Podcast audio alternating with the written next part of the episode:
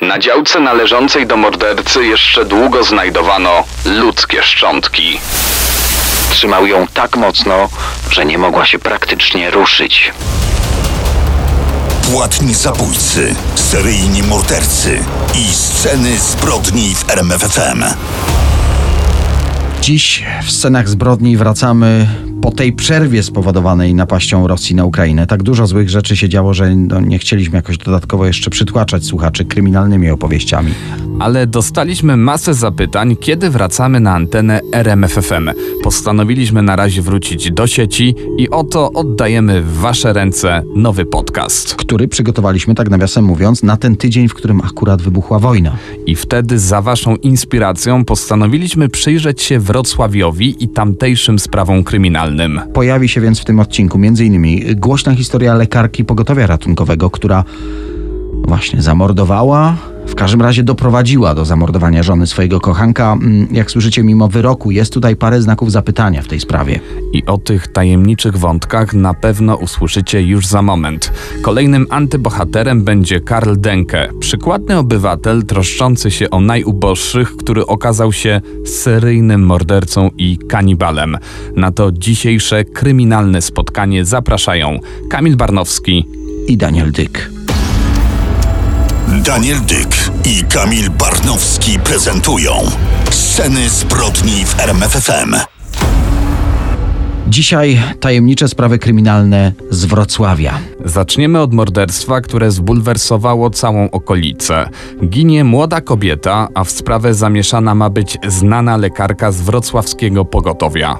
Do tego miłosny trójkąt i tajemniczy pomocnik, którego zeznania były kluczowe dla rozwiązania tej sprawy. Czy jednak mówił prawdę, czy tylko podawał wersję, która go w jakiś sposób wybielała. O tym pisały gazety. Do tego zaginione dowody, błędy w śledztwie, sporo niejasności, a przez to i wątpliwości o sprawiedliwość wyroku w tej sprawie. Ale jak to u nas po kolei. Jest 3 października 1996 roku. Czwartek, złota polska jesień, piękna, słoneczna pogoda. Mniej więcej w południe. Agata M. podjeżdża swoim żółtym Fiatem 126P na ulicę Inżynierską. To jest na wrocławskim Grabiszynie. Podchodzi do domofonu i dzwoni do mieszkania Anety G. Krótka rozmowa, po której Agata zaprasza Anetę do swojego auta. Tu już zapowiada się poważna, dłuższa rozmowa. Panie jadą dosłownie kilka przecznic dalej. Cztery minuty jazdy samochodem. Samochód parkuje na prawie pustym parkingu przy cmentarzu wojskowym. To jest rejon pętli tramwajowej przy Grabiszyńskiej. Tu panie będą mogły sobie spokojnie porozmawiać. A trzeba przyznać, że jest o czym. Agata M. to jest lekarka z wrocławskiego pogotowia. W tym samym pogotowiu pracuje mąż Anety G. Między nim a lekarką wywiązał się romans. Typowy małżeński trójkąt. Lekarka przyjechała oznajmić żonie swojego kochanka, co ją z nim łączy. On nie miał odwagi, by sam o wszystkim powiedzieć. No to była wspólna decyzja, że ona weźmie na siebie wyjawienie prawdy. Co działo się później? No właśnie, są różne wersje. W każdym razie dla zdradzonej żony była to ostatnia rozmowa w jej krótkim życiu. Wracamy na parking przy cmentarzu wojskowym we Wrocławiu przy ulicy Grabiszyńskiej. Jest 3 października 96, środek słonecznego dnia, okolice południa. No nieprawdopodobne, że w tym miejscu w biały dzień mogło dojść do zbrodni. A jednak Mówiliśmy, że podjechała tu żółtym maluchem porozmawiać na spokojnie lekarka pogotowia Agata M. Ale gdybyśmy tego dnia przyglądali się uważnie okolicy, zobaczylibyśmy, że na ten sam parking, tuż za małym Fiatem, przyjechał duży, głośny wojskowy ułaz. w nim ratownik zatrudniony na miejscowym basenie Dariusz B., znajomy lekarki. Jego zeznania wniosą wiele do tej sprawy. Skoro już uprzedziłeś, to opowiedzmy już teraz jego wersję zdarzeń. Ratownik z basenu zaparkował w pobliżu malucha, wysiadł ze swojego ułaza i wsiadł do auta, w którym rozmawiały kobiety. W pewnym momencie złapał Anetę G., czyli tę zdradzaną żonę. Trzymał ją tak mocno, że nie mogła się praktycznie ruszyć. Wtedy lekarka sięgnęła po pasek, taki zwykły materiałowy, i zacisnęła go na szyi unieruchomionej kobiety. Aneta G. chwilę później już nie żyła. Dariusz B. sięgnął po przygotowany wcześniej worek. wrzucił do niego zwłoki kobiety. Ten worek ukrył w pobliżu parkingu. Miał wrócić po to ciało wieczorem, gdy ryzyko zatrzymania jego samochodu przez jakiś przypadkowy patrol będzie mniejsze. Wieczorem wywiózł ciało na niskie łąki. To zaledwie 8 km od parkingu. Teren we Wrocławiu między Odrą a Oławą w pobliżu Las Rakowiecki. Tu porzucił zwłoki w gęstych zaroślach. Wersja Agaty M, lekarki, brzmi zupełnie inaczej. Porozmawiała z żoną swojego kochanka. W pewnym momencie podszedł do jej malucha ten ratownik z basenu Dariusz B. Kazał jej odjechać z parkingu. Wróciła więc do domu, nie wiedziała, co się działo dalej. Nawet spotkała się z kochankiem i spytała, jak jego żona zniosła wyjawienie prawdy o ich związku. Miał jej odpowiedzieć, że wszystko jest w porządku, ale w czasie kolejnego spotkania, wieczorem, jej kochanek powiedział jej, że jego żona gdzieś zniknęła. Mąż zgłosił zaginięcie żony, policja rozpoczęła poszukiwania, a lekarka mogła bez większych przeszkód pocieszać swojego kochanka. Pojawia się jednak problem brak postępów śledztwa. Czekaj, ale to dla zabójców nie jest przecież problem, gdy policja nie zbliża się do ich wykrycia. No tak, ale problem jest inny. Policja nie znajduje ciała Anety G. No to zazwyczaj też nie jest problem. Nie ma ciała, nie ma zbrodni, tak brzmi nie do końca prawdziwa maksyma. Myślę, że zadałeś wszystkie pytania, które kołaczą się i wyzwalają jakieś wątpliwości w głowach naszych słuchaczy, ale w tym przypadku nie ma ciała, nie ma związku. Lekarka Agata M. dowiaduje się, że nie może sformalizować swojego związku z mężem zaginionej kobiety, bo jest on oficjalnie wciąż żonaty. Żona nie może podpisać papierów rozwodowych, a dopóki nie uda się znaleźć ciała, oficjalnie ta żona żyje. Ale wtedy, w tajemniczych okolicznościach, pojawia się nowy trop w tej sprawie.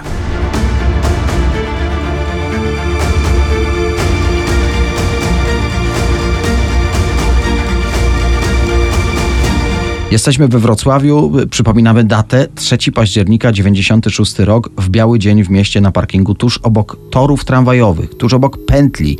Lekarka pogotowia Agata M. zwabia na rozmowę żonę swojego kochanka i z pomocą znajomego ratownika wodnego Dariusza B. morduje kobietę.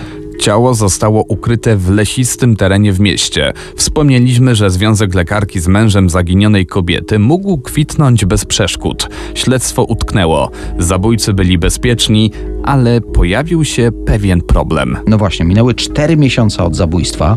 Lekarka chciała, aby jej związek stał się bardziej formalny, a zaginiona wciąż była oficjalnie żoną. Potrzebne było, aby odnalazło się jej ciało. Lekarka namówiła więc tego ratownika z basenu, by coś podpowiedział śledczym, by podsunął trop. Tylko on wiedział dokładnie, gdzie porzucił ciało.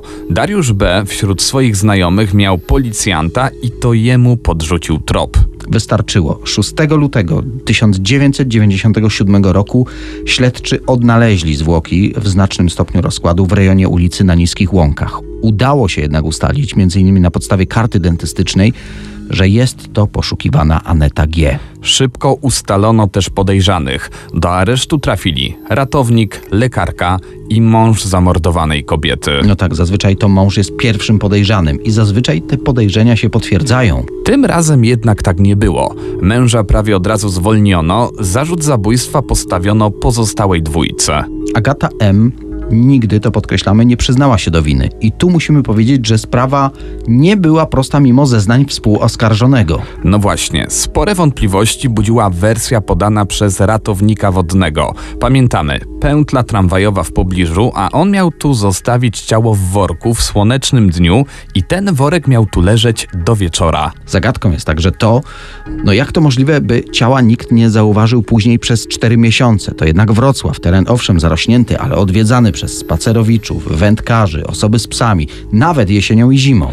Pojawia się także wersja, że ratownik był winny lekarce 80 milionów złotych. Od razu dodajmy, że to było jeszcze przed denominacją, ale i tak spore pieniądze. No i za umorzenie tego długu zgodził się na zamordowanie kobiety wskazanej przez Agatę M. Zresztą pojawiło się trochę rozbieżności w jego zeznaniach, co mogłoby świadczyć na większą jego rolę w tej sprawie niż przedstawiał w swojej wersji. Dodajmy, że w postępowaniu przygotowawczym zaginęły ważne dowody rzeczowe Prasa pisała o jeszcze jednym wątku. Za niewinnością kobiety opowiedział się kapelan więzienny. Miał poznać więcej szczegółów na temat zbrodni. Nie mógł zdradzić jednak tej tajemnicy ani jej pochodzenia. Jego zeznania nie były więc brane pod uwagę przez sąd, ale warto podkreślić, że kapelan nawet w wywiadzie twierdził, że kobieta jest niewinna. A jednak sąd uznał, że to Agata M. zaplanowała zabójstwo i tego zabójstwa dokonała z pomocą Dariusza B. Wszystko z miłości do męża zamordowanej kobiety. Wyrok w tej sprawie 25 lat więzienia dla Agaty M, 15 lat więzienia dla Dariusza B. Jednak on wyszedł już z więzienia po 8 latach. Sceny zbrodni w RMFFM. Wejdź do mrocznego świata przestępców. Sceny zbrodni i kryminalny Wrocław. Przenosimy się do lat dwudziestych. Dolny Śląsk należał wtedy do Niemiec. Mieszkańcy ówczesnego Münstenbergu, dzisiejszych Ziembic, cieszyli się spokojnym miasteczkowym życiem. Wszystko zmieniło się 20 grudnia 1924 roku. Na komisariat policji przybiegł ranny włóczęga, który twierdził, że szanowany obywatel Karl Denke próbował go zabić. To właśnie wtedy świat dowiedział się, że porządny mieszkaniec Ziembic w rzeczywistości jest seryjnym mordercą i kanibalem, który handlował ludzkim mięsem na wrocławskim rynku. Powiedzmy o nim dwa słowa. Urodził się w 1870 roku we wsi Oberkunzendorf, dzisiejsze Kalinowice Górne. Jego rodzice byli bogatymi rolnikami prowadzącymi duże gospodarstwo. Jednak mimo tego jego życie nie należało do najłatwiejszych. Uczył się najgorzej w klasie, sprawiał spore problemy wychowawcze, regularnie uciekał z domu. W związku z problemami edukacyjnymi podejrzewano, że Karl jest opóźniony w rozwoju. Gdy był dorosły, próbowano go ubezwłasnowolnić. To jednak się nie udało. Gdy miał 25 lat, jego ojciec umarł. W testamencie nie znalazło się miejsce dla Karla, został całkowicie pominięty przy podziale majątku. Jednak tę życiową krzywdę postanowił wynagrodzić mu jego starszy brat Adolf. Przekazał Karlowi znaczną sumę pieniędzy. Warunek tej darowizny był jeden: nie może już się nigdy pokazać na gospodarstwie ojca w Kalinowicach Górnych. Tak też się stało. Przeprowadził się do Ziembic i za pieniądze brata zakupił spore gospodarstwo rolne. Szybko okazało się, że Karl nie ma talentu do gospodarki, dlatego sprzedał pole i zakupił piękny i ogromny dom przy ulicy Stawowej. Życie Karla płynęło spokojnie. Cieszył się bardzo dobrą opinią wśród mieszkańców Ziembic. Należał do wspólnoty ewangelickiej, grał na organach, podczas procesji pogrzebowych nosił krzyż na czele konduktu, nie pił alkoholu, alkoholu, nie palił papierosów, generalnie unikał kontaktów z ludźmi. Taki typ pobożnego i cichego samotnika. Większość mieszkań w budynku w swojej kamieniczce wynajmował. Na polu obok domu sadził warzywa, miał też ogródek. No niestety ten sielski fragment jego historii zakończyła pierwsza wojna światowa. W Niemczech zapanował ogromny kryzys gospodarczy. Przez gigantyczną inflację Karol stracił właściwie wszystkie oszczędności. Dodajmy, że w kraju inflacja była tak spora, że no, miasta zamawiały nawet porcelanowe pieniądze. I to wszystko dla oszczędności. Mieszkaniec Ziembic musiał sprzedać więc spory dom, dla siebie zostawił tylko jedno mieszkanie.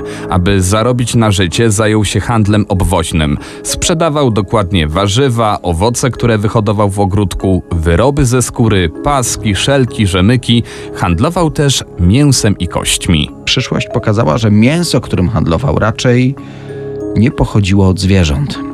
Wspominaliśmy o tym, że cieszył się niezwykle dobrą opinią. Zawdzięczał to m.in. temu, że pomagał lokalnym żebrakom i włóczęgom. Często można było zobaczyć, jak Karl proponuje im nocleg, zaprasza na posiłek albo oferuje pracę. I tak docieramy do 20 grudnia 1924 roku, dnia, od którego rozpoczęliśmy tę opowieść. Vincenz Olivier z zawodu czeladnik stolarski tułał się po Niemczech i szukał pracy, aby zarobić jakoś na chleb. Tak trafił do Ziembic. Aby zdobyć pieniądze na jedzenie, żebrał od domu do domu. Finalnie trafił do mieszkania Karla Denke przy ulicy Stolarskiej. Gospodarz zaproponował mu szybki zarobek 20 feningów za napisanie listu do wspomnianego już przez nas wcześniej brata Adolfa Denke. Włóczęga bez wahania zasiadł przy kartce papieru i zaczął pisać treść wiadomości. List zaczął się od słów Adolf Tytłusty Bebechu. Oczywiście rozśmieszyło to notującego i zarazem uratowało mu życie. W tym samym momencie Karl Denke uderzył go w głowę zaostrzoną motyką. Jednak przez śmiech odchylił lekko głowę, dlatego motyka tylko go drasnęła. Dzięki temu udało mu się uciec z mieszkania i zachować życie. Zraniony Vincent Olivier przyszedł na komisariat policji w Ziębicach. Zeznał, co wydarzyło się w domu znanego lokalnego handlarza. No, początkowo nikt nie chciał wierzyć w historię jakiegoś włóczęgi. Policjant miał nawet powiedzieć, Karl Denke i mord to jest naprawdę śmieszne. Ale rana na głowie była faktem, więc trzeba było zająć się tymi oskarżeniami. Denke został doprowadzony na komisariat, powiedział, że zaatakował swojego gościa, bo ten próbował go okraść. Po godzinie 17 śledczy postanowili aresztować podejrzanego do wyjaśnienia sprawy. Około 21.30 sierżant policji w Ziębicach zajrzał do celi Karla Denke. Osłupiał po tym, co zobaczył. 54-letni mężczyzna powiesił się na materiałowej chuście do nosa. Wszyscy byli zdziwieni, dlaczego doszło do takiej tragedii. Przecież aresztowano go tylko za sprzeczkę z włóczęgą. Trzy dni po tym samobójstwie Karla policja dotarła do jego mieszkania, ale nie w związku ze śledztwem. Chcieli po prostu zabezpieczyć majątek, który pozostał po samobójcy. Nieświadomi funkcjonariusze natrafili na szokujące znaleziska. Na ścianie wisiały paski i szelki wykonane ze skóry, jak się okazało, ludzkiej. Natrafiono na miski z peklowanym mięsem, ludzkie kości, które miały posłużyć do produkcji mydła, odzież, zęby, dokumenty należące do jego ofiar. Znalezione wypisy ze szpitali i więzienia wskazywały na to, że Denke odpowiadał za zaginięcia osób, do których od lat dochodziło w okolicy. Podczas późniejszego śledztwa udało się zidentyfikować 20 ofiar, które zginęły z rąk mordercy. Szacuje się jednak, że Karl Denke zabił około 40 osób. Byli to, no właśnie, ludzie bezdomni, żebracy, przyjezdni lub prostytutki. Ludzie, których losem no, nikt specjalnie się nie interesuje. Krwawy handlarz był bardzo skrupulatny. Prowadził dokładny spis swoich ofiar. Notował ich wzrost, wagę, gromadził ich zęby. Jego zapiski udowadniają, że mordował od 1903 roku, czyli w sumie ponad 20 lat. Denke został pochowany w Sylwestra 1924 roku w anonimowym grobie w obawie przed zamieszkami. Pogrzeb odbył się o 6.30 rano oczywiście w policyjnej obstawie. Warto wspomnieć, że już dwa lata przed aresztowaniem mordercy, lokalny żebrak również skarżył się na to, że został zaatakowany przez agresywnego handlarza. Nie poszedł jednak z tym na policję, bo bał się odsiadki za karane wówczas włóczęgostwo. Sąsiedzi nigdy nie skarżyli się na Karla. Był nazywany ojczulkiem Denke ze względu na to, że odwiedzali go potrzebujący. No, w rzeczywistości, jak już teraz wiemy, wpadali w pułapkę i tracili życie. Morderstwa Karla Denke doprowadziły do załamania handlu mięsem w miejscach, gdzie widywano go ze swoim straganem. Sprzedawał on tanią, peklowaną wieprzowinę w wielu lokalizacjach, na targach, również na wrocławskich rynkach. Miejscowa wytwórnia konserw zbankrutowała przez plotkę, że zaopatrywała się w mięso od Karla Denke. Lokalni sprzedawcy wędlin borykali się ze sporym spadkiem sprzedaży, bo mięso przestało jakoś ludziom smakować. Mieszkańcy Ziębic nie chcieli korzystać z wody pochodzącej ze studni. Wszyscy byli przekonani, że rozkładające się ciała ofiar seryjnego mordercy zanieczyściły źródła. Zaniepokojenie mieszkańców y, załagodziły oficjalne komunikaty władz. Rządzący kazali również wyciszyć sprawę w gazetach. Zadziałało również przekierowanie uwagi na innych bezwzględnych zabójców, których w ówczesnych Niemczech nie brakowało. Toczył się już wtedy proces rzeźnika z Hanoweru, który również handlował mięsem swoich ofiar. Historia niemieckiego kanibala z Ziębic nie została zapomniana dzięki analizom starych fotografii na Uniwersytecie Wrocławskim. W latach 80. znaleziono tam zdjęcia narzędzi, którymi zabijał i przedmiotów należących do ofiar. To doprowadziło później do ponownego odkrycia tej sprawy. W zgromadzonych zbiorach znajduje się też fotografia Karla Denke leżącego w prostej trumnie wykonanej z desek. Dodajmy, że jest to jedyna zachowana fotografia tego mordercy. Na koniec dodajmy jeszcze, że na działce należącej kiedyś do niego jeszcze długo po II wojnie światowej znajdowano ludzkie szczątki. Sceny zbrodni w RMFFM.